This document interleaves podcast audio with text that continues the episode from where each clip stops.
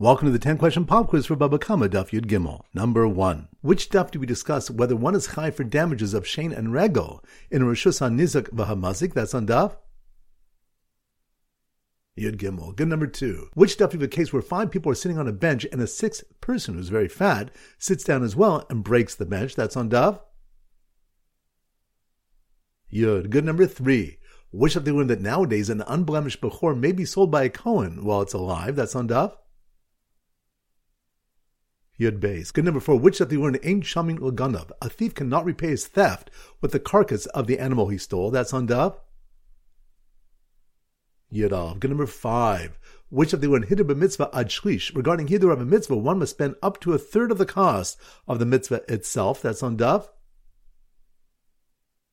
Tes. Good number six. Which daf do we have three different pshatim of what nechasim miyuchadim means? That's on daf. Yud Gimel. Good number seven. Which daf we is whether a shomer who gets another shomer to watch the item is chai for damages? That's on daf. Yadav. Good number eight. Which of the one that a shlamim tam that damages we collect from its meat, but not from its emurim? That's on daf.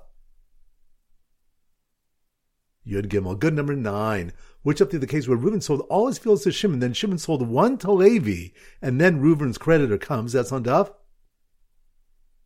Ches. Good. Number 10, which have to discuss if Avadim are like Karka regarding acquiring metaltalin along with them. That's on Daf. Yud Beis. Excellent. That concludes today's pop quiz. This is Rabbi Avram Goldhar from Zichu wishing you a great day and great learning.